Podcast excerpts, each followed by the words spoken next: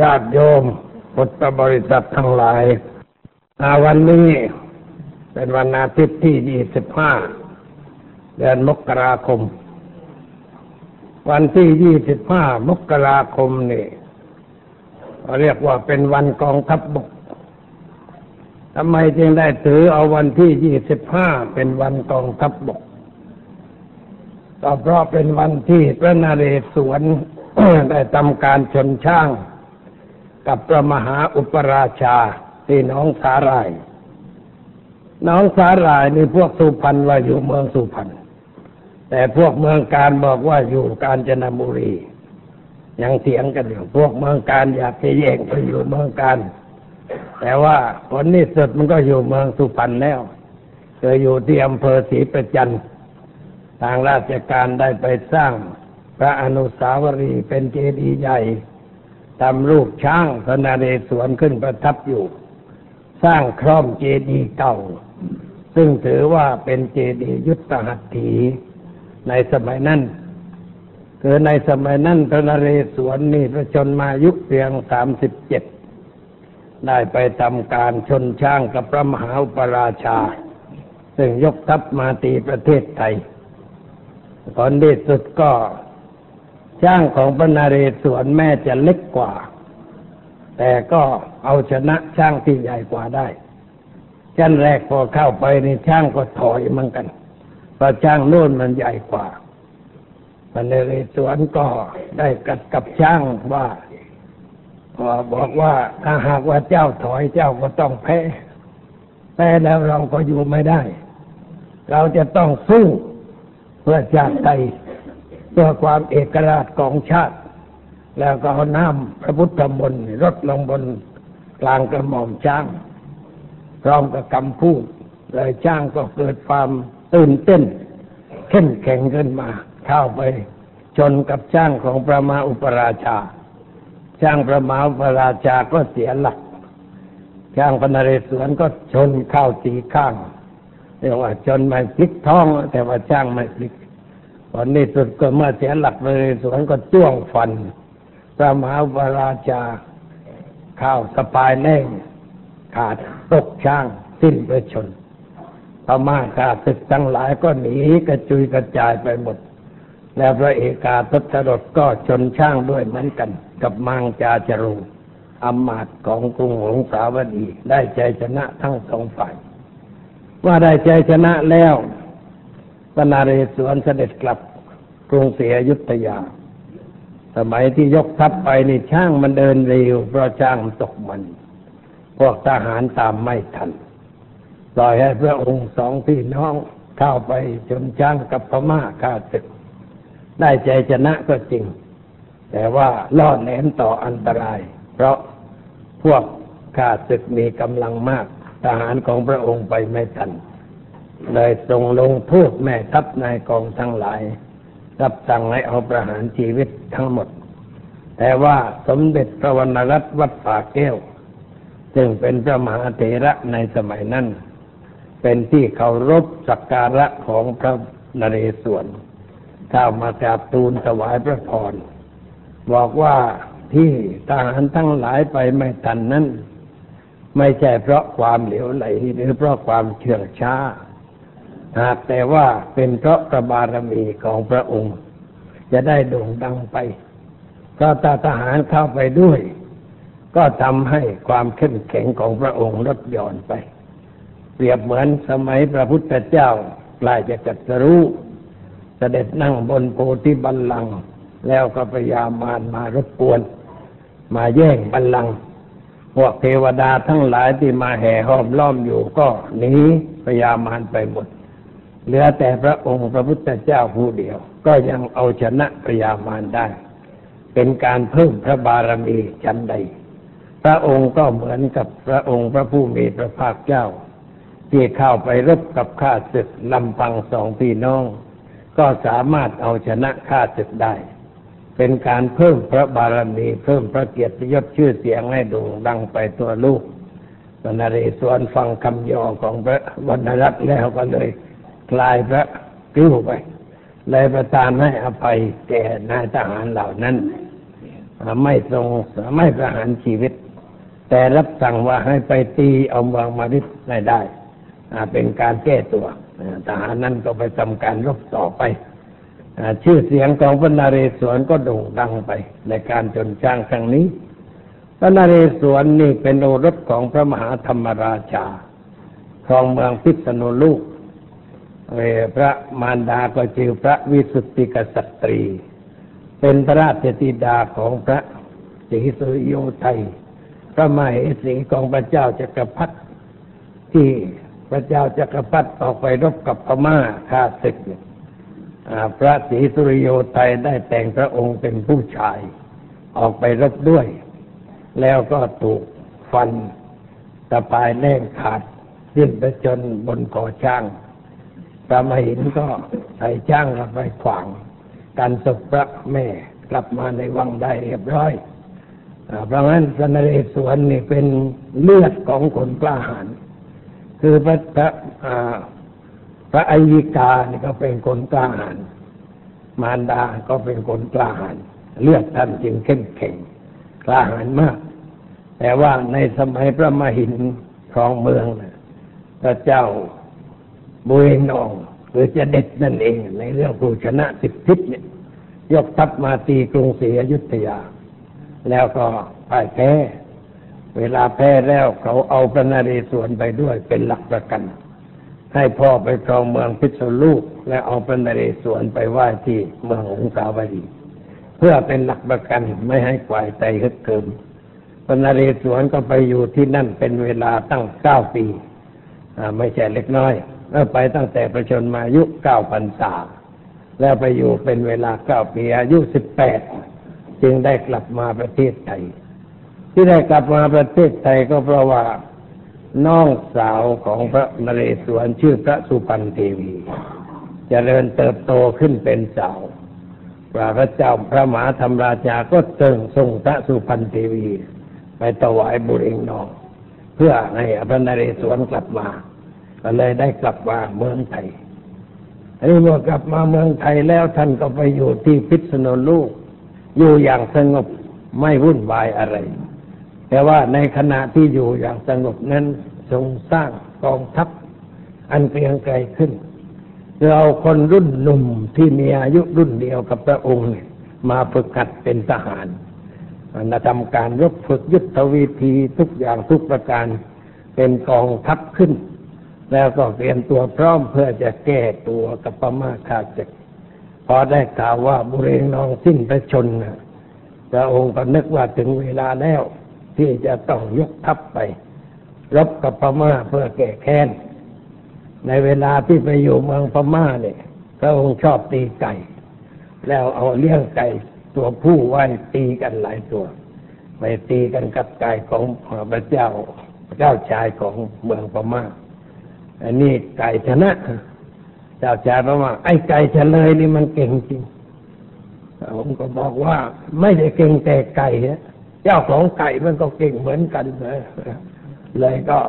นั่นเป็นเรื่องเบ็ดเตล็ดที่เขาเขียนภาพไว้ที่วัดสวนจังหวัดพระนครศรีอยุธยาในภาพตีไก่เนี่ยท่านเมื่อได้บำรุงกองทัพให้เข้มแข็งแล้วก็เลยทำการกู้ชาติในวันที่ยี่สิบห้าเนี่ยเป็นวันที่ชนช้างได้ใจชนะกองทัพบกจึงถือว่าเป็นวันสำคัญของชาติไทยเลยประกาศเป็นวันกองทัพบกวันนี้เขามีงานใหญ่ที่เมืองสุพรรณเออเมืองสุพรรณเพื่อเฉลิมฉลองพระเจดีย์ยุทธหัตถีเป็นงานใหญ่มีขบวนช้างอะไรมาชนกันตามแบบโบราณมาแสดงการรบการตีไก่ด้วยเหมือนกันเป็นการสนุกสนานตามแบบของงานจังหวัดทั่วๆไปที่เขาทำกันทั่วๆไปในสมัยนี้อันนี้เรามานึกถึงพระนเรศวรมหาราชซึ่งเป็นกษัตริย์สำคัญของชาติไทยเป็นนักรบผู้เกรียงไกรแกล้วกล้าในเวลาไปรบกับพม่าถึงกับคาบประแสงดาบคาบปีนค่ายพม่าเลยแต่กล้าหาญมากนำข้านำพวกทหารปีนค่ายรบกับพม่าแล้วคราวหนึ่งที่ยกทัพไปเมืองพม่าไปถึงแม่น้ำสตูงแม่น้ำสตูงเนี่ยมันกว้างตอนใกล้ทะเล แต่ว่าสูงขึ้นไปหน่อยมันก็ไม่กว้างเท่าไหร่แต่ตรงรถไฟข้ามนี่กว้างกว้างกว่าพระรามหกของเราเสียอีกอามาเคยเดินทางไปทางนั้นข้ามสะพานรถไฟแม่น้ำสตูงพอไปถึงแม่น้ำสตูงแล้วอีกนเรศวรทรงพระแสงพื้นยิงฆ่าศึกไปได้เลยคงจะไม่ใช่ตรงนี้เลย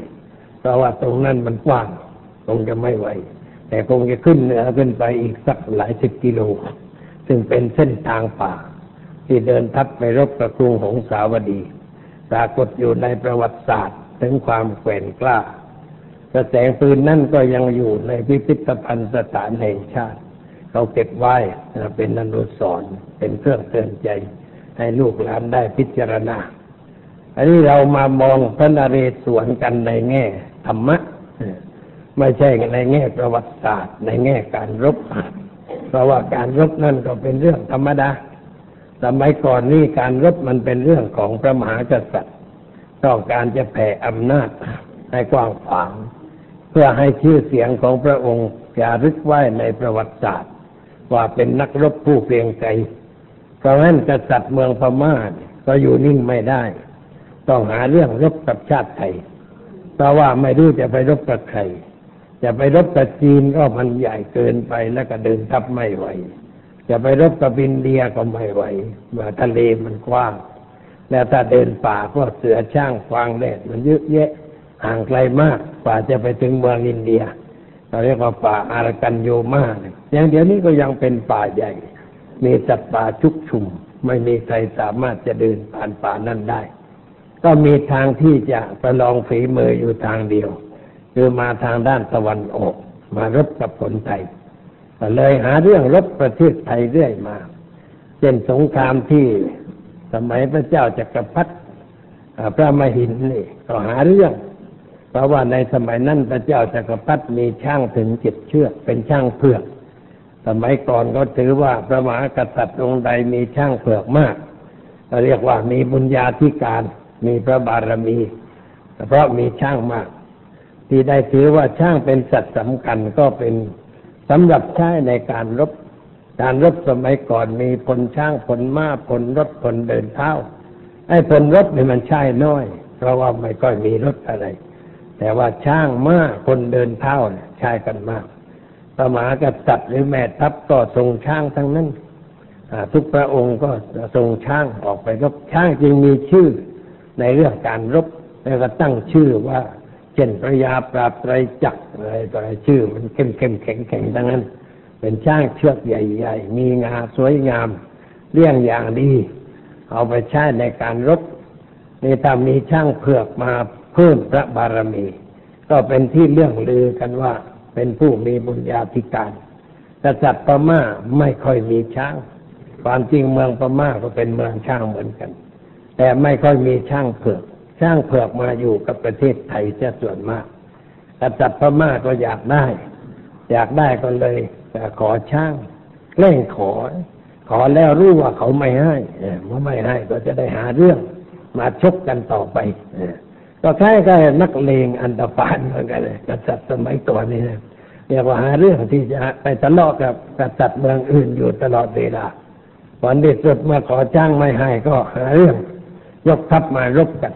มันเป็นอย่างนั้นเป็นกันอยู่บ่อยๆพระเจ้าจักรพรรดินี่ท่านก็เป็นกษัตริย์บ้างไปบวชเสียบ้างบางครั้งก็เบื่อก็เอาไปบวชเสียเลยก็เรียกว่าคุณหลวงหาวัดหรือพอยุ่งกันลาบวชในลูกชายเป็นพระเจ้าแผ่นดินในสมัยนั้นก็ยุคพระเจ้ามหินพระมหินในลูกชายเลยแพ้แก่พม่าฆ่าศึกพม่ากวาดต้อนพลเมืองเอาพระมหินไปด้วยแต่ก็ไปสวรรคตกลางทางเพราะความกลุ่มกล่อมใจสมัยนั้นพระบิดาของพระนเรศวรชื่อพระมหาธรรมราชาที่ชื่อทีหลังแต่แรกไม่ได้ชื่ออย่างนั้นก็อยู่ในราชสำนักด้วยเลยมีเรื่องต่อๆกันมากแต่ว่าพระนเรศวรนี่เป็นผู้แกล้วกล้าในการรบมากความจริงก็พระองค์ไม่ค่อยจะคิดรุกรานใส่นอกจากคิดป้องกันเท่านั้นเองแต่ว่าถ้าไม่ไปลุกเสียบ้างมันก็ไม่ได้ผู้ร้ายจะได้ใจเลยก็ต้องบุกมั่ง จะตั้งรับอยู่ท่าเดียวมันก็ไม่ไม่ดีเลยคิดว่าจะลุกบ้างจึงยกทัพไปลุกประเทศพม่าเช่นคราวที่ไปข้ามแม่น้ำสตูงใช้ปืนประแสงดาบยิงไปขับฆ่าศึกแต่ก็ไปไม่ไกลก็เสด็จกลับครั้งสุดท้ายพระองค์เสด็จไปทางเมืองหางแล้วก็ไปประชวรสิ้นประชนที่นั่นเขาสร้างเจดีย์ไว้เป็นที่ระลึกที่เมืองหางเหมือนกันแต่ต่อมาพม่ารถแท็กเตอร์มาไถเนี่ยเอามาไถทิ้งเพราะเป็นเจดีย์ที่เป็นเครื่องหมายแห่งชัยชนะเขาไม่อยากให้อยู่ในบ้านเมืองของเขาต่อมาเมืองไทยเราก็ไปสร้างในเขตไทยใกล้กับเมืองหางเป็นอนุสรณ์ของสมเด็จพระนเรศวรมหาราชที่เป็นกษัตริย์นักรบผู้แกล้วกล้าทำการรบอย่างห้าวหาญทุกครั้งเสมอมาในการรบทุกครั้งเลยก็ประวัติก็เป็นปกติแสดงความกล้าหาญแต่ว่าครั้งหนึ่งที่ไปรบกับเขมรเนี่ยได้ทำกรรมเขาเรียกว่าปฐมกรรมคือตัดคอพระเจ้าพระเจ้าละเวกเอาเลือดมาล้างพระบาทเสียเลยทำไมจึงได้ทรงกระทำเช่นนั้นคือเจ็บแค้นในพระไทยเวลาพระนเรศวรยกทัพไปตีพม่าพระเจ้าละเวกมาเขมรก็แอบมาตีใต้ครัวทุกทีแต่อยู่ดีๆก็ไม่ยุ่งพอยกทัพไปรบพม่าเขมรก็แอบมาตีใต้ครัวกวาดต้อนพลเมืองต้อนหัวต้อนควายไปทำเยี่ยงโจรไม่สมควรที่จะทำเช่นนั้นพระองค์ก็นึกว่าไอ้ละแวกนี่มันต้องเล่นงานให้เจ็บสักทีเลยยกทัพไปตีเมืองเขมรได้ชัยชนะแล้วก็จับพระเจ้าละแวกมาเชือดคอเอาเลือดล้างพระบาทเราเรียกว่าปฐมกรรมปรากฏอยู่ในประวัติศาสตร์เพราะเขมรชอบทำเรื่องที่มันมันกระโจกอย่างนั้นเพราะงั้นคนก็จึงถือว่าเขมรนี่ไว้ใจไม่ค่อยได้เวลาดีก็ดีเวลาร้ายขึ้นมาก็ร้ายดูนโรดมมาสมัยก่อนนี่ก็หนีฝรั่งเศสมาอยู่กับไทยพอได้บ้านเมืองเรียบร้อยแล้วอยู่อยู่ดีดีตัดไมตรีกับไทยเฉยเฉยแล้วคนไทยก็ติดต่อไปไม่ได้ปลากรอบก็ไม่ได้กินต่อไปเพราะว่าเขาปลากรอบมาขายกันอยู่ตลอดเวลาเขมรโกรธขึ้นมาอาตมาอยากจะไปเที่ยวนครวัดสักทีหนึ่งนครธมไปดูอยู่นี่อ้าวนโรดมตัดสัมพันธไมตรีเลยไปไม่ได้ไปไม่ได้จนกระทั่งบัดนี้นครวัดนครธมก็ยังเป็นภาพในความฝันอยู่เพราะความกลับกรอกของกษัตริย์เขมรนั่นเองเป็นอย่างนั้นปรากฏมาในเรื่องในประวัติศาสตร์ตลอดเวลาแต่พระนเรศวรของเรานั้นท่านเป็นผู้มีสัจจะมีความจริงใจถ้าหากว่ากัดอะไรก็ต้องเป็นไปตามที่กัดไว้ไม่รังแกใครให้เกิดปัญหาเกิดความทุกข์เกิดความเดือดร้อนนอกจากว่าอย่าจำเป็นเหลือเกินที่จะต้องกระทำจึงเสด็จไปกระทำแล้วก็ทำอย่างชนิดที่เรียกว่ามีคุณธรรมไม่ใช่รบแบบกองโจรแต่รบอย่างมีธรรมะเอาชนะข้าศึกได้โดยโดยพระปัญญาบารมีไม่ใช่ใช้อำนาจในทางที่ผิดแม้รบได้แล้วก็ไม่ทำร้ายทารุณกับใครๆอันนี้ปรากฏอยู่ในประวัติศาสตร์ทั่วๆไปเราจึงมีความภูมิใจในพระมหากษัตริย์พระองค์นี้ว่าเป็นพระมหากษัตริย์ที่ทรงศีลทรงธรรมมีความเสียสละเพื่อชาติเพื่อบ้านเมืองทำการรบอย่างจริงจังไม่ค่อยจะมีเวลาพักผ่อนสมัยนั้นการสร้างชาติสร้างประเทศนี่ก็เป็นไปได้ยากเพราะไม่ค่อยสงบมีการรบกันบ่อยๆถ้าเราเปรียบเทียบโบราณวัตถุสมัยกรุงสุโขทัยกับกรุงศรีอยุธยานี่จะเห็นว่าผิดกันมากคือสมัยกรุงสุโขทัยในบ้านเมืองสงบไม่มีการรบทับจับศึกประชาชนอยู่เย็นเป็นสุขถือศีลถือธรรมสนุกสนานกันในงานต่างๆตลอดเวลาเวลามีงานก็ได้ยินเสียงพลุเสียงอะไรมาดังมาดังจักแตกเหมือนเมืองจักแตกดังปรากฏในศิลาจารึกผู้คนก็มีความสงบมีความรุ่งเรืองก้าวหน้าได้สร้างสิ่งที่เป็นถาวรวัตถุไว้ให้เราได้เห็นเป็นวัตถุพยานมากมายหลายอย่างหลายประการแต่ว่าโบราณวัตถุเหล่านั้นมันก็เสื่อมไปตามยุคตามสมัยตามกาลเวลาเจดีย์ที่สวยๆงามๆก็ยอดหักไปบ้างพังไปบ้าง แล้วก็มีคนที่ไม่รู้จักคุณค่าของโบราณวัตถุได้ไปขุดไปทำลายเจาะไปมันพังไปเสียบ้างส่วนที่ยังเหลืออยู่ก็เป็นการแสดงถึงฝีมือการช่างว่าเป็นช่างที่มีความประณีตสร้างด้วยความตั้งใจออกแบบออกรูปสวยงามดีมากหลายหนหลายแห่งเคยไปเทศเมืองสุโขทัยเทศทุกตำบลในสมัยนั้นผู้ว่าการจังหวัดเป็นผู้ที่นิมนต์ให้ไปเทศมาไปเห็นบ้านเห็นเมืองก็ไปดูสัมพุทธธาตุท่านไปด้วยท่านไม่ได้ไปเทศท่านไปดูโบราณวัตถุในเมืองเก่าท่านพอฉันอาหารเช้าเสร็จแล้วท่านก็ไปผู้หัวหน้ากองโบราณคดีที่นั่นเป็นผู้นำไปดูตามวัดต่างๆแล้วท่านก็มาคุยให้ฟัง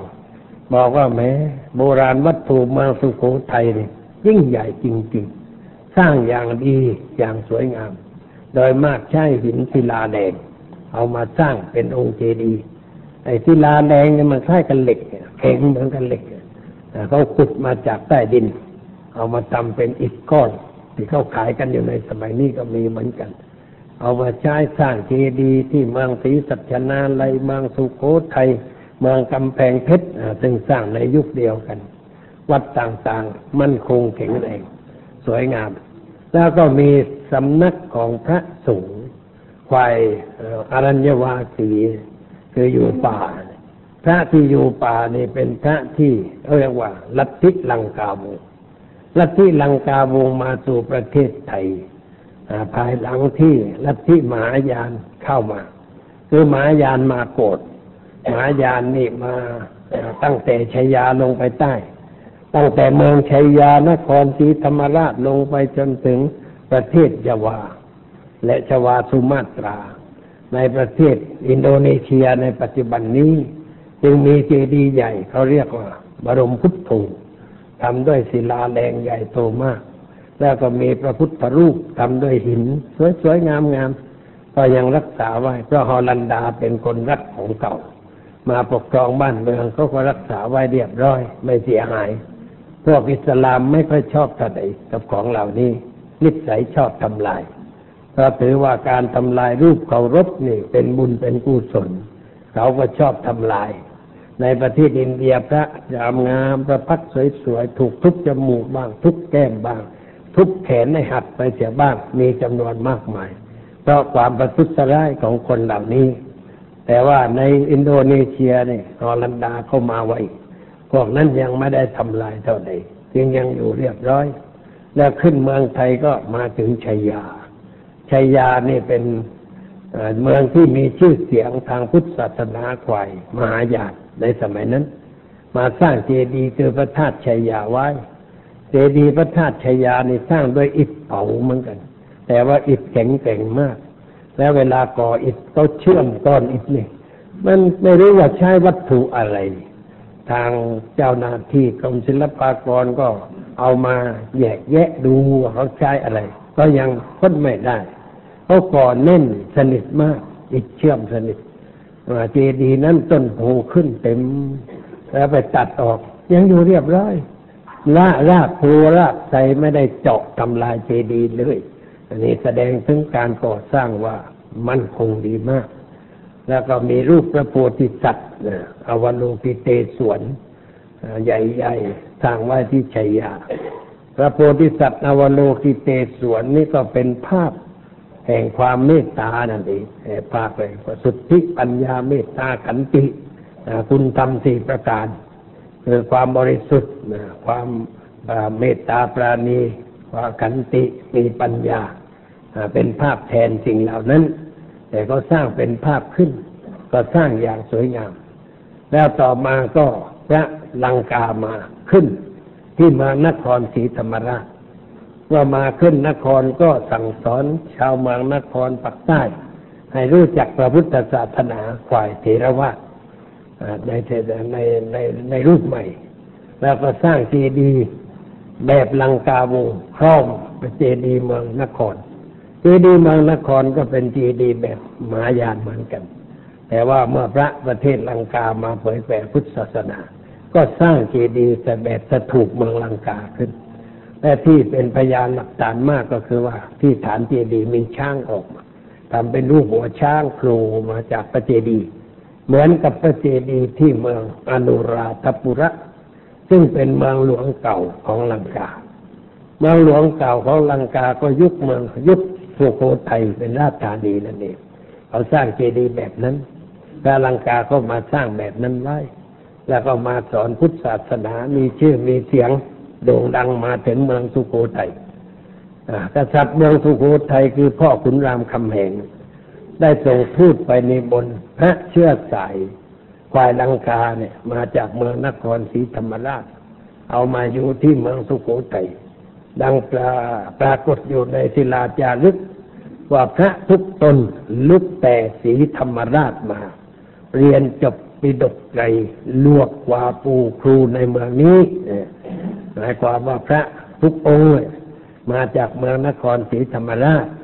มีความรู้ในพระไตรปิฎกแตกฉานลวกแปลว่าฉลาดคำภาษาไทยโบราณลวกกว่าตัวปูครูในเมืองนี้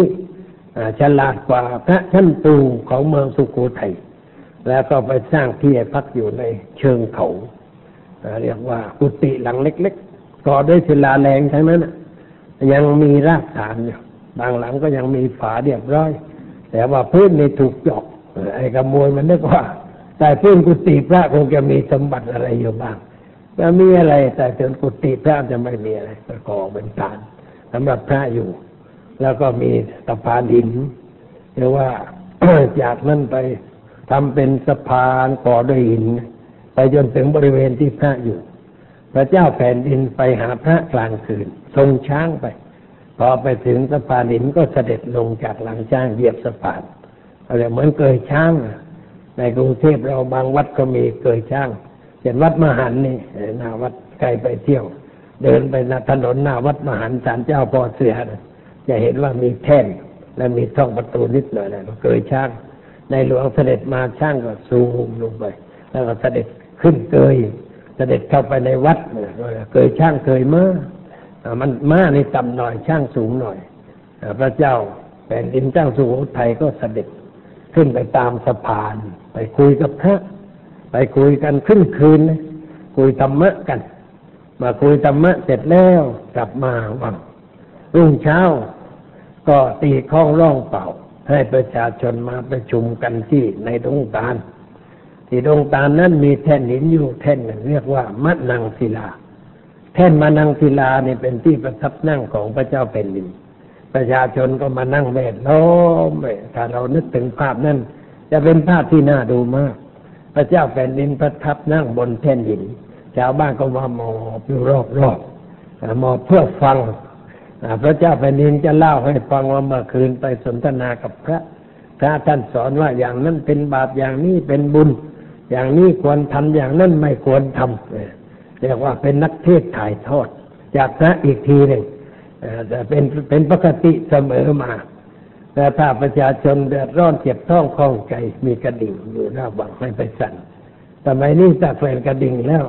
ไม่ต้องหลับต้องนอนคนมันไปสั่นทุกวันแล้วก็ผู้ว่านี่แต่ว่าเราแฟนกระดิ่งไว้ใครทุกรอบจะมาสั่นไม่ต้องนอนกันเลยเดินเที่ยงคืนมันจะมาสั่นเรื่องนั่นจะมาสั่นเรื่องนี้เลยใช่ไม่ได้สมัยนี้เพราะบ้านเมืองมันวุ่นวายสมัยก่อนไม่วุ่นวายแต่ว่ายังมีเรื่องเรียกว่ามีเรื่องทุกร้อนถ้ามีเรื่องทุกร้อนก็มาสั่นกระดิ่งหน้าวังมาเล็กก็รับทราบไปกราบทูลพระเจ้าแผ่นดินพระเจ้าเองก็เด็ดมาเรียกว่าพระเจ้าแผ่นดินกับประชาชนสมัยสุโขทัยเรียกว่าเชื่อมสนิทกันเป็นเข้าถึงกันได้รับความสุขความสบายมากการสร้างอะไรก็สร้างอย่างแข็งแรงเช่นว่าหินก้อนใหญ่ๆเอามาสร้างวัดมีวัดวัดหนึ่งที่สุโขทัยเรียกวัดพระเจตุพนวัดพระเจตุพนนี่ทำด้วยหินโบสถ์นี่อยู่เป็นเกาะอันนี้ทำเป็นคูน้ำล้อมรอบมีน้ำล้อมรอบคูน้ำนี่กำแพงนี่ทำด้วยหินดังนั้นสองข้างทำด้วยหินสะพานนี่ก็ทำด้วยหินหินตั้งก้อนยกมาตั้งเป็นสะพานเดินข้ามไปในวัด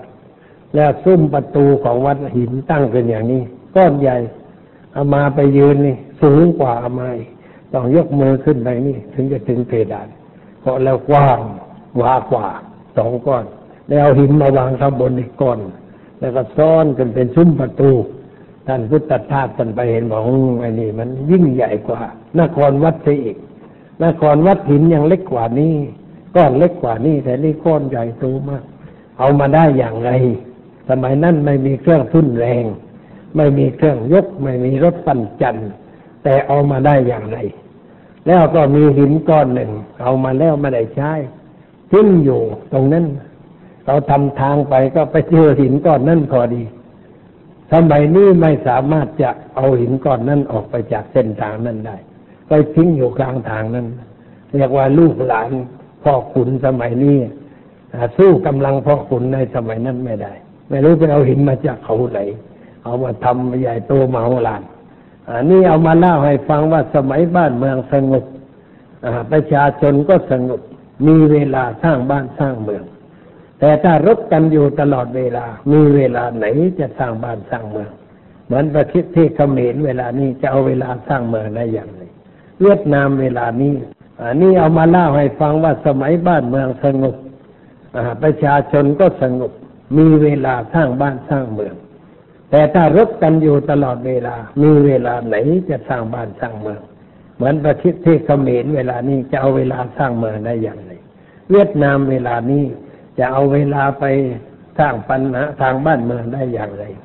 จะทำเศรษฐกิจให้ดีขึ้นได้อย่างไรจะทำมาหากินได้อย่างไร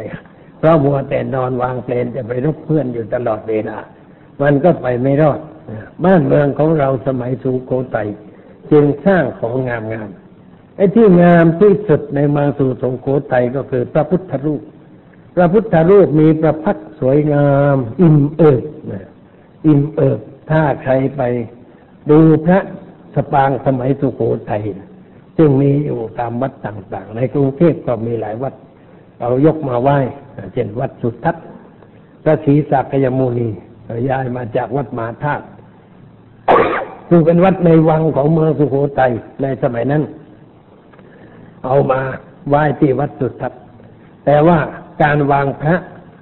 ดูไม่สวยเขาวางไว้สูงเวลาไปไหว้เนี่ยต้องเห็นคอต้องบ่าเห็นแต่รูจมูกหลวงพ่อหรือมันสูงเกินไปไม่เหมือนกับพระพุทธชินราชเมืองพิษณุโลกเขาวางในระดับสายตาพอเราเข้าประตูเนี่ยถูกบังคับไปดูพระธรณีเรามีเสาสองข้างเสากลมรอเสากันเสาตลอดไป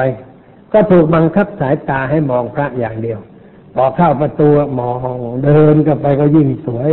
ไปนั่งลงกราบก็พอดีพอดีสวยงามมากในหลวงรัชกาลที่ห้าเสด็จประพาสพิษณุโลกไปทรงนั่งดูพระพุทธรูปพระผู้หลวงพ่อพุทธชินราชเป็นเวลานาน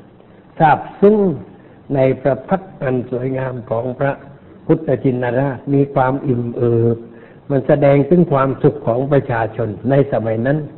จึงปั้นพระออกมาสวยงามเรียบร้อย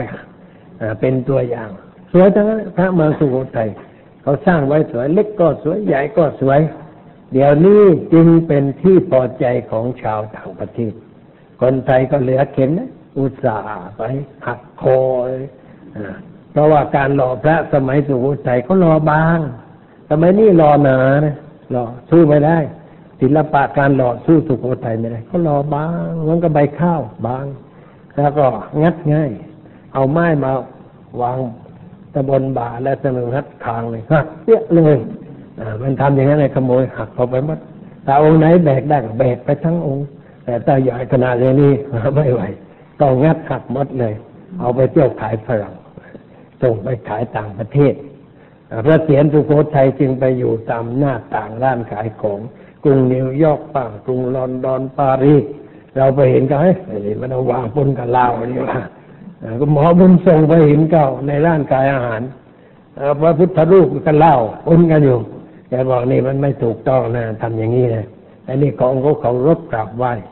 ให้ท่านจัดการเอาออกถ้าเอาออกแล้วฉันก็ไม่กินอาหารร้านนี้ไอ้เจ้าของร้านน่ะไม่กินก็ไม่ฉันไม่แคร์ก็มาคนเดียวมากินมันจะแคร์อะไรแล้วกินครั้งเดียวแล้วก็กลับบ้านมันจะแคร์อะไรแกก็ไม่กินอาหารร้านนั้นนะคือพลังนี่มันไม่มีมันยากพูดกันบางเรื่องมันไม่มีมันยากมันไม่รู้ว่าอะไรเป็นอะไร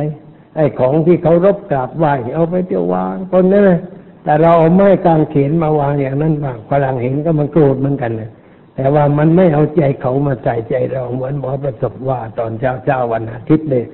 ต้องเอาใจเขามาใส่ใจเราเราจะทำอะไรก็ต้องนึกว่าถ้าเรา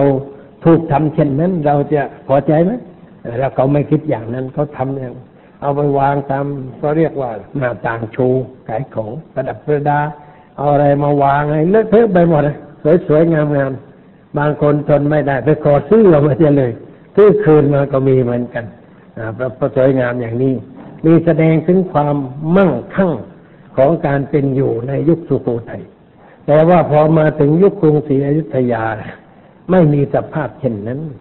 เราต้องรบกันบ่อยๆพอถึงหน้าแล้งมาแล้วมวยพม่ามาแล้วมาชวนไทยทบกระชกกันอีกเพราะหน้าแล้งก็มาข้ามภูเขามาเดินทางอ้างแรงเลย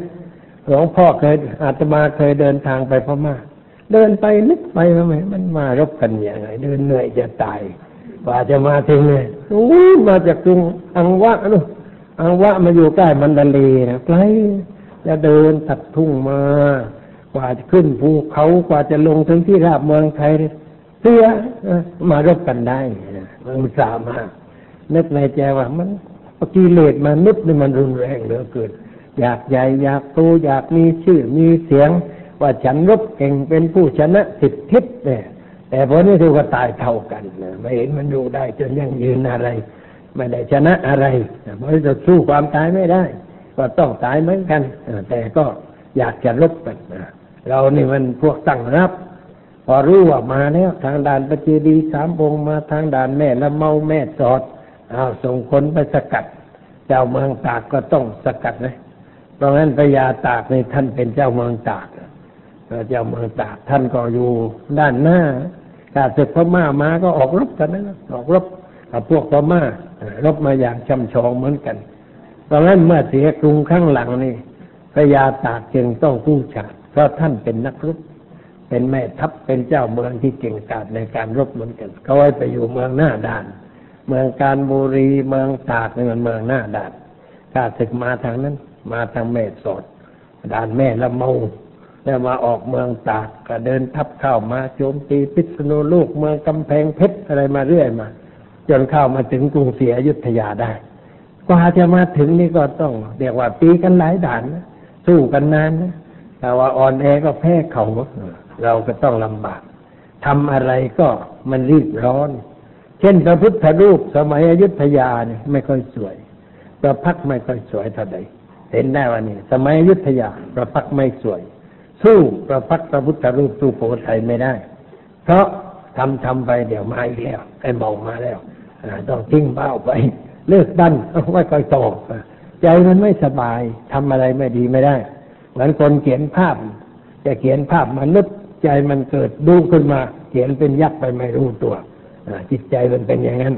เพราะงั้นจึงไม่ค่อยมีของที่สวยงามเท่าสมัยสุโขทัยแต่ก็น่าภูมิใจที่เราได้มีสิ่งต่างๆเหลือไว้ให้คนได้ชมบ้างเคยเหลือจากไอ้พวกขุดค้น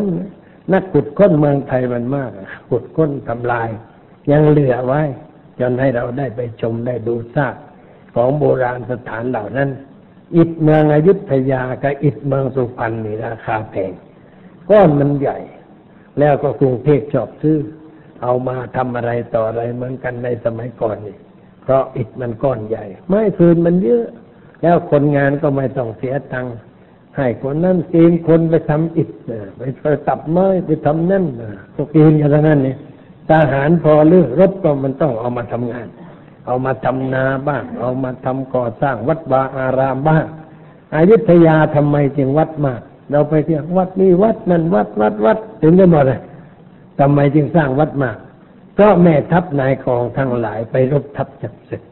แล้วก็นึกถึงบาปในการรบกันเลยมาสร้างวัดแก้บาปนะสร้างวัดสร้างเจดีย์สร้างพระพุทธรูปเพื่อแก้บาปจึงได้สร้างกันมากมายจนจนบำรุงไม่ไหวแม่เดี๋ยวนี้ก็เนี่ยวัดก็กลายเป็นร้านค้าไปบ้างเป็นอะไรไปบ้างอยุธยานี่เดินตรงไหนที่จะไม่เป็นที่วัดเห็นจะหายากเพราะเป็นที่วัดไปทางนั้นสถานที่ต่าง โรงเรียนก็อยู่ในวัดตำรวจก็อยู่ในวัดบริเวณวัดทั้งนั้นวัดใหญ่ๆยิ่งในหลวงสร้างก็ยิ่งวัดใหญ่แม่ทัพสร้างก็ใหญ่ไปตามลำดับชั้นพวกข้าราชการชั้นขุนน้ำขุนนางพอมีฐานะดีก็สร้างวัดเพราะสมัยก่อนไม่รู้จะสร้างอะไรไม่มีโรงเรียนเหมือนสมัยนี้ไม่มีโรงพยาบาลเหมือนสมัยนี้วัดนี่มันเป็นทุกอย่างเป็นวัดเป็นโรงเรียนเป็นโรงพยาบาลเป็นสถานที่ทุกประเภทอะไรอะไรมันก็อยู่ในวัดทางนั้นแหละแม่จะไปดูคนงามก็ต้องไปดูที่วัดเขาจึงพูดเออมันพอไปวัดไปวากับเขาได้แต่คนไหนมันไปวัดไม่ได้แล้วก็เรียกว่าที่เรเต็มทีเขาไปประกวดกันที่วัดนะผลหมากราบไม้ดีๆก็ไปกองอยู่ที่วัดนะชาวบ้านปลูกผลไม้ไหมลูกใหญ่อันนี้ต้องไปถวายหลวงพ่อเอาไปถวายวัดหลวงพ่อไปวางไว้กลางที่นั่งเลยไม่ค่อยไม่ยังไม่ได้ฉันนะใครมาเห็นลูกใหญ่จริงของใครนะหลวงพ่อฉันแล้วต้องขอเม็ดไว้หน่อยแล้วเผยแผ่เม็ดต่อไปเอาไปปลูกกันแพร่หลายก็ไปอยู่ในวัดทั้งนั้นศิลปะวัตถุ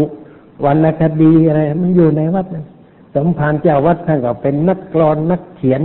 เรื่องอะไรต่างๆเขียนคำเทศนาบางทีเขียนเวสสันดรชาดกไม่ใช่เขียนในกรุงเทพนะสำนักวัดถนนวัดถนนอยู่ที่นั้นอุตรดิตถ์นะวัดนั้นวัดนี้คนละกันคนละกันเก็บมารวมมาของใครสำนวนเก่งกว่าใครก็ยกย่องขึ้นมารวมมันเข้าเป็นเวสสันดรชาดกเทศมหาชาติคนได้แต่งขึ้นเขียนหนังสือดีๆมีมากมายเป็นคำฉันเป็นคำกราบคนสมัยก่อนนี่ไม่ค่อยเขียนร้อยแก้วเขียนเป็นคำฉันคำกราบแม่หนังสือให้เด็กวัดอ่านก็ต้องเขียนเป็นเป็นคำกราบกราบยานีกราบฉบังกราบนู่นกราบนี่เด็กก็ท่องคล้องจองกันไปตอนนั้นคนไทยสมัยก่อนจึงเป็นเจ้าบทเจ้าโกรนเพราะเคยอ่านแต่เรื่องบทโกรนไอ้ความคิดมันก็สร้างขึ้นในสมองเขียนอะไรก็เป็นกลอนทั้งนั้นแม่จะเขียนหนังสือเกี่ยวสาวก็เพลงยาวเป็นกลอนเขาไม่เขียนร้อยแก้วเหมือนสมัยนี้ไม่เขียนว่าเธอที่รักสุดชีวิตของฉันก็ไม่เขียนอย่างนั้นเราต้องขึ้นต้นสาราว่ามาอ่านกันหลับไหลไปเลยเขียนกลอนก็มันจริงต่างอย่างนั้นคนโบราณเนี่ยแสดงให้เห็นวรรณคดีแต่ว่าในสมัยใดที่กรุงศรีอยุธยาสงบก็เกิดอะไรดีๆเช่นสมัยพระนารายณ์มหาราชบ้านเมืองสงบยิ่งใหญ่ต่อมาจากยุคพระนเรศวรพระนเรศวรนี่ก่อนพระนารายณ์ท่านก็ต้องรบด้วยเหมือนกันแต่พระนเรศวรต้องรบมากไม่มีเวลาที่จะสร้างอะไรในด้านเป็นทางวรรณคดีขึ้นเพราะไม่สงบมีแต่รบผลที่สุดก็ไปสิ้นประชนในสนามรบเหมือนกันเป็นพระยอดที่เป็นฝีนะเป็นฝีอย่างแรงเลยก็ไปสิ้นไปชนสมัยนั้นไม่มีการผ่าตัดเนี่ยแต่สมัยนี้ก็ส่งเข้าโรงพยาบาลผ่าตัดได้คงไม่สิ้นไปชนท่านต้องไปสิ้นไปชนอย่างในในการรบแล้วน้องชายก็คือพระเอกาทศรถก็ได้ขึ้นครองบ้านครองเมืองต่อไปก็เรียกว่ายังเรียบร้อยข้าศึกไม่กล้ามารุกรานกลัวฝีมือกลัวฝีมือแต่พอพระเอกาทศรถสิ้นไปชนไปก็เริ่มอ่อนแออีกแล้วอ่อนแอมาเรื่อยๆจนกระทั่งถึงยุคพระนารายณ์ก็เกิดความเข้มแข็งขึ้นมีคนดีเกิดขึ้นในยุคพระนารายณ์ท่านโกษาเล็กท่านโกษาปาน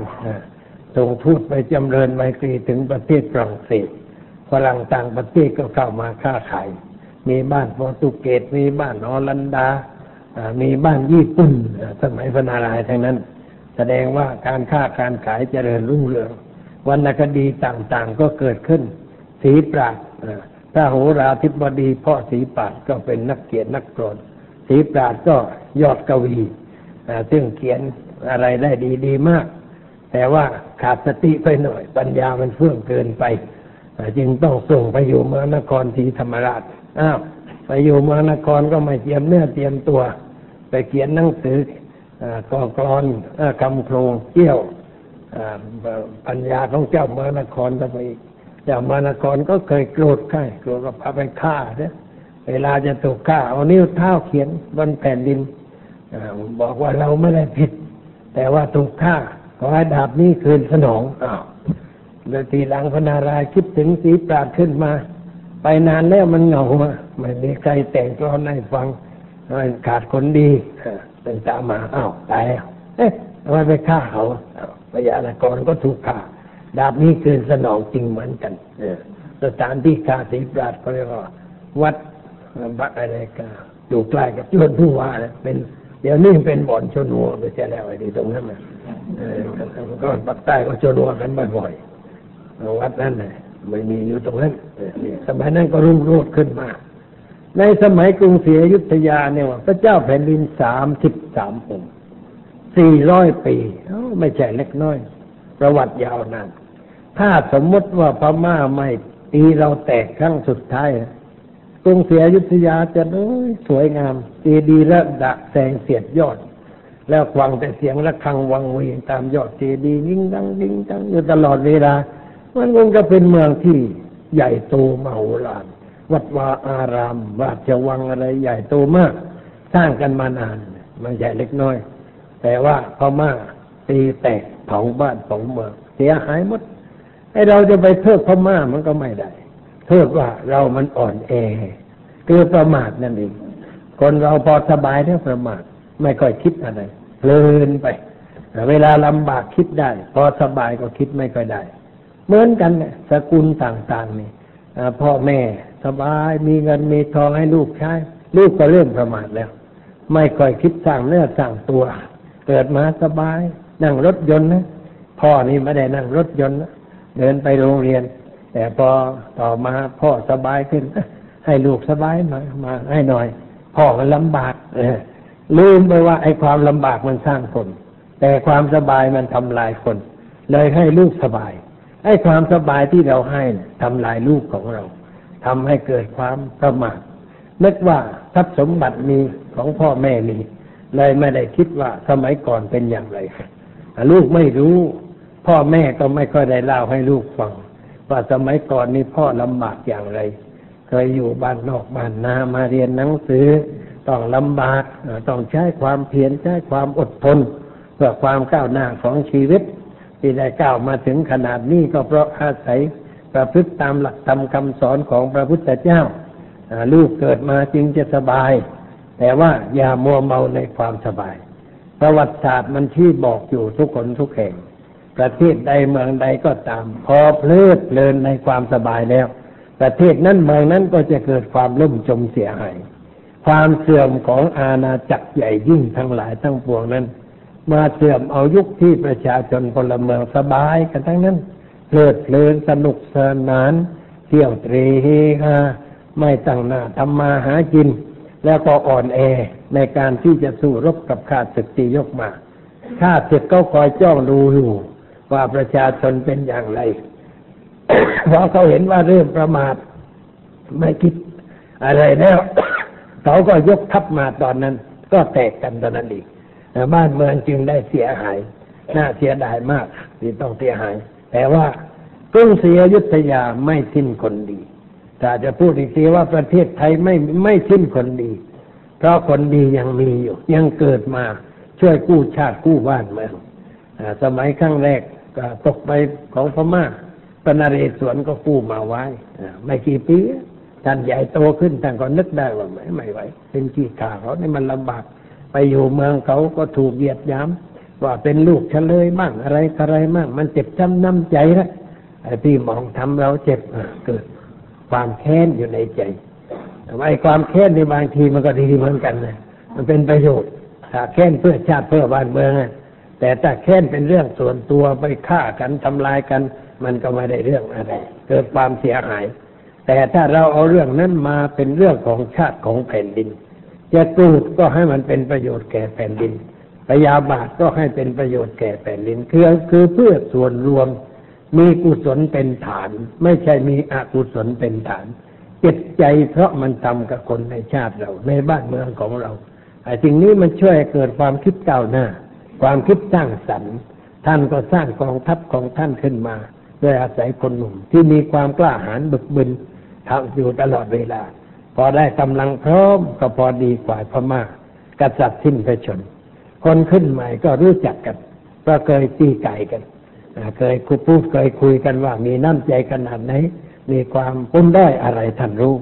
และท่านก็เอาได้ทีแล้วต้องประกาศเป็นอิสรภาพกันเสียทีที่ชายแดนที่โน่นเจดีย์สามองค์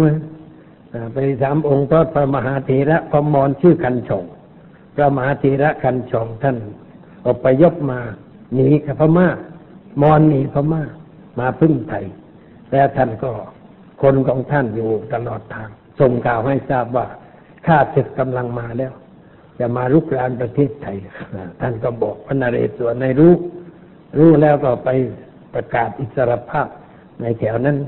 แล้วเอาพระเหล่านั้นกับมรเหล่านั้นขนมาหมดให้มาอยู่ข้างในอย่าอยู่ชายแดนต่อไปนี่มันก็เอาใจชนะได้เพราะไม่ประมาทคนเราถ้าประมาทแล้วเอาตัวไม่รอดไม่ว่าจะเป็นเรื่องครอบครัวเรื่องประเทศชาติเรื่องบริษัทห้างร้านการค้าธุรกิจอะไรต่างๆประมาทเมื่อใดล่มจมเมื่อนั้นแต่ถ้าอยู่ด้วยความไม่ประมาทเอาตัวรอดพระพุทธเจ้าท่านจึงรวบรวมธรรมะในเวลาใกล้จะนิพพานได้กลัดเป็นข้อสรุปว่าให้ภิกษุทั้งหลายได้รู้ว่าดูก่อนภิกษุทั้งหลายสังขารธรรมทั้งหลายมีความไม่เที่ยงเป็นธรรมดาท่านทั้งหลายจงทำประโยชน์ตนและประโยชน์ผู้อื่นให้ถึงพร้อมด้วยความไม่ประมาทเถิดนี่เป็นคำสุดท้ายเพราะความไม่ประมาทนี่เป็นยอดธรรมเหมือนกับรอยเท้าช้างมันใหญ่กว่ารอยเท้าสัตว์ทั้งปวงสัตว์ทุกอย่างเหยียบลงไปในรอยเท้าช้างได้เพราะมันใหญ่บรรดาข้อปฏิบัติทั้งหลายก็รวมยอดอยู่ในความไม่ประมาทคนไม่ประมาทก็คือคนมีสติปัญญากำกับจิตใจคิดด้วยสติปัญญาพูดด้วยสติปัญญาทำด้วยสติปัญญาแล้วก็มองการไกลไม่ใช่มองใกล้ๆมองไปไกลๆให้รู้ว่าอะไรมันจะเกิดขึ้นในการต่อไปมีอะไรจะเกิดขึ้นเราควรจะคิดป้องกันอย่างไรหรือว่าจะทำอะไรเรียกว่ามีแผนในการปฏิบัติงานระยะยาวไม่ใช่ทำโดยเฉพาะหน้าถ้าแก้ปัญหาเฉพาะหน้านี่มันไปไม่รอดอันนี้ต้องวางแผนระยะยาวว่าเมื่อเหตุการณ์เช่นนั้นเกิดขึ้นเราจะทำอย่างไรยาวไปห้าปีสิบปีเหมือนรัฐบาลมีโครงการห้าปีโครงการห้าปีโครงการเศรษฐกิจห้าปีรอบหนึ่งห้าปีอีกรอบสองอะไรเงี้ยแต่ก็ไม่พอมันก็ต้องคิดระยะไกลว่าอะไรมันจะเกิดขึ้นในบ้านเมืองของเราป่ามันจะเป็นอย่างไรน้ำมันจะเป็นอย่างไรทำมาหากินจะเป็นอย่างไรมีอะไรควรจะคิดป้องกันไว้ไม่ให้เกิดสิ่งเหล่านั้นขึ้นวางวางแผนระยะยาวก็เอาตัวรอดได้ในชีวิตเราส่วนบุคคลก็เหมือนกันเราก็ต้องวางแผนลูกๆนี่วางแผนไม่เป็นพ่อแม่ต้องวางแผนให้ว่าจะให้เรียนอะไรจะให้เป็นอะไรในการต่อไปข้างหน้าแล้วก็ต้องวางแผนให้เขาเรียนต้องคอยควบคุมให้เป็นไปตามแผนต้องคอยดูแลเอาใจใส่ไปโรงเรียนก็ต้องไปสืบไปถามมั่งว่าการเรียนเป็นอย่างไรมีอะไรบกพร่องมีอะไรควรจะช่วยกันแก้ไขกลับมาบ้านก็ต้องควบคุมให้ทำการบ้านให้อ่านหนังสืออย่าให้เสรีภาพมากเกินไปอย่าให้ลูกสบายมากเกินไปบางคนเลี้ยงลูกให้สบายนั่นแหละคือการสร้างอนาคตที่มืดมนให้กับลูกเพราะมันสบายมันคิดอะไรไม่ได้แต่ถ้ามันลำบากมันคิดต่อสู้กับปัญหาชีวิตประวัติคนสำคัญในลูกในล้วนแต่มาจากความยากลำบากดังนั้นจึงเป็นคนเก่งเป็นคนที่มีชื่อเสียงยังไม่ปรากฏว่าวีรบุรุษคนใดมีแต่ความสบายแล้วจะได้เป็นวีรบุรุษพระพุทธเจ้าถ้าอยู่ในวังก็ไม่ได้เป็นพระพุทธเจ้าแต่ที่ได้เป็นพระพุทธเจ้าก็เพราะไปนั่งอยู่ในป่าทรมานพระองค์เสวยอาหารจากบ้านคนยากคนจนนุ่งผ้าเก่าๆขาดๆนอนบนดินบนทรายเอาร่มไม้เป็นหลังคาสิ่งเหล่านี้ช่วยให้พระองค์คิดสร้างธรรมะขึ้นในในในในจิตใจแล้วก็ได้พบความจริงเป็นพระพุทธเจ้าพระพุทธเจ้าไม่ได้เป็นในวังศาสนาทั้งหลายที่สอนศาสนาไม่ได้รู้ศาสนาในในบ้านอันโออารูราแต่ไปรู้ตัวศาสนาในป่าในภูเขาทั้งนั้นแสดงว่าสิ่งที่เป็นความลำบากเลยมันช่วยสร้างคน เรามีลูกมีหลานก็ต้องให้เขารู้จักความลำบากเรียกว่าให้รู้จักทุกข์ตามหลักพุทธศาสนาว่าให้รู้จักทุกข์ให้รู้จักเหตุของความทุกข์ให้รู้ว่าทุกข์นี่เป็นเรื่องที่ต้องคิดแก้แก้โดยวิธีใดต้องหาวิธีแก้ทุกข์ไว้ล่วงหน้าไม่ใช่พอถึงเวลาไปนั่งคิดอยู่ข้าศึกไปชิดกำแพงแล้วระดมทหารมาฝึกหัดมันก็ไม่ทันกินมันต้องหัดไว้โกรธเหมือนพระนเรศวรท่านหัดของท่านไว้เตรียมเต็มที่เพื่อวางแผนต่อสู้กับพม่าต่อไปผลที่สุดก็ได้รับชัยชนะมีชื่อมีเสียงแล้วก็ประเทศไทยแผ่กว้างออกไปไกลรอบทิศเลยในยุคของพระองค์นี่แผ่ไปรอบทิศรอบทิศทิศเหนือทิศใต้ตะวันออกตกตะวันออกไปรอบทิศไม่มีใครมาลุกรานถึงมาก็ตีตู้กลับไปเพราะความเป็นผู้ไม่ประมาทเรามาระลึกถึงคุณงามความดีของท่านเขามีศาลพระนเรศวรไว้ที่พิษณุโลกแต่ก็คนไปนั่งสั่นติ้วก็เอาหวยกันอยู่ตอนนั้นเองมันไม่ถูกเรื่องเรามันต้องไปนั่งนึกถึงความกล้าหาญความเสียสละการทำจริงการไม่ประมาทในการดำรงชีวิตเพื่อเอาสิ่งนั้นมาใส่ไว้ในใจของเราไม่ใช่ไปก่อหวยกับท่านไม่ใช่อย่างนั้นอยู่ที่ในค่ายทหารเขาเปิดจองคนก็ไปไหว้ได้คนก็ไปไหว้กันทุกวันนะไหว้หลวงพ่อพุทธชินราชบ้างพระนเรศวรบ้างขอหวยไม่ได้ไปขออะไรไม่ได้ไปขอความกล้าหาญวิญญาณแห่งนักสู้มาใส่ไว้ในใจของเราเลยแม้แต่น้อยนี่คือความไม่เข้าใจจึงนำมาสนทนากับญาติโยมทั้งหลายในวันนี้ซึ่งเป็นวันที่เราควรจะระลึกถึงองค์สมเด็จพระนเรศวรมหาราชผู้กู้ชาติไทยครั้งแรกให้อยู่รอดปลอดภัยมาจนกระทั่งถึงทุกวันนี้ก็พอสมควรแก่เวลาขอยุติไว้แต่เพียงเท่านี้ตอนนี้ไปก็ขอเชิญญาติโยมนั่งสงบใจเป็นเวลาห้านาที